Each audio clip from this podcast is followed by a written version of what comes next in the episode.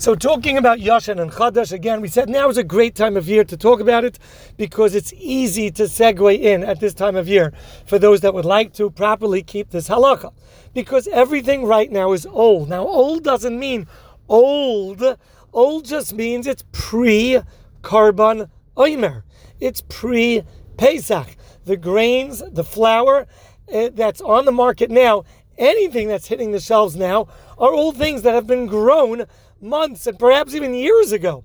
And therefore, right now, anything and everything on the market is actually considered yashan, perfectly okay and permissible, and therefore there's nothing to be concerned about right now. But it's a great time to think about this mitzvah and perhaps um, figure out how it could be fulfilled to the best of your ability going forward. Pretty much until um, autumn until the winter time um, is pretty much a green light where everything on the market is still pre-Pesach grains and is perfectly okay.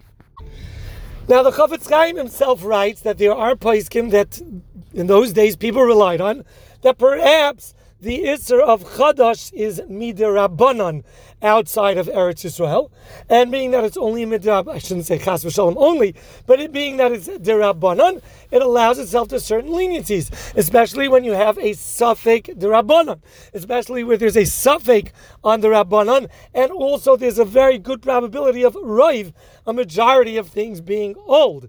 That being said, what's the story nowadays? Clearly the Chafetz Chaim was relying on the fact that most of things in those days were old and not trackable, and you could rely on the fact that it's old. But he says now that there are certain areas that were getting grains through the train system, through Mesilas Habarzel. So we have these iron tracks and wagons that travel now at high speeds of those days in the early 1900s. Now we have to be considered that we might be getting new grains arriving in the markets. So the when we don't have the um, leniency uh, to rely on that everything is old, the Chafetz Chaim seems to hold that we have an issue of Chodesh and Yashin that we have to be concerned about. On top of that, there's somewhat of a problem if something is trackable, which many products nowadays, especially in America, are trackable. Is that considered a valid safek? We can only rely on Roiv, on a majority, on the probabilities and the statistics, if there's a valid safek, which means that there's an unknown and all we can rely on is the numbers.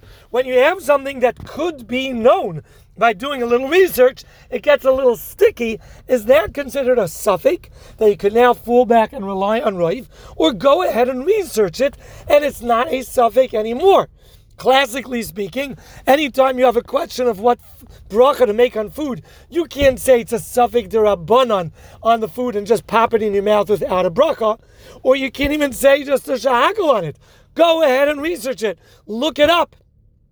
Finding out halacha when you don't know it is not considered a valid safek so long as you're able to find out about it pretty easily.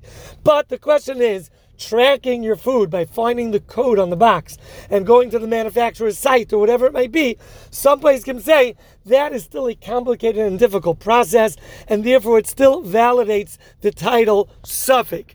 If it still validates the title of a safek, then it's a safek, and we could rely on Roiv if there still exists a rive, a majority of produce hitting our market that is still old and pre Pesach. And this becomes a big question nowadays that we have the transportation. Again, we might not have a valid safek that we're dealing with. And even if we do have a valid safek that we're dealing with, is there still truly a roiv, a majority of grains that is considered permissible from the perspective of the fact that it's from before Pesach? So while there are still many Paiskim that allow us not to be concerned about this because they do consider it to be a safek, and they do say that most of the products generally throughout the year are from pre-Pesach grains that were grown. So there are certain diseases, and there are some Paiskim that say Chadash is Asr Min HaTorah, only in Eretz Yisrael, but in Chutz La'aretz, it's the Rabbanan, and there's certain leniencies. There are definitely a lot and great reasons to take on the Chumrah, the stricter opinions that holds it's a Deraisa, and perhaps not a valid safek, and perhaps not even a Roiv at certain times of year. Therefore, many people choose to stock up on their favorite products in the spring and summer, where everything is still considered pre-Pesach grains and permissible. And another easy step to take without being too complicated is most of the classic products that we're used to can be purchased by Jewish companies that are careful to only take grains that are yashan.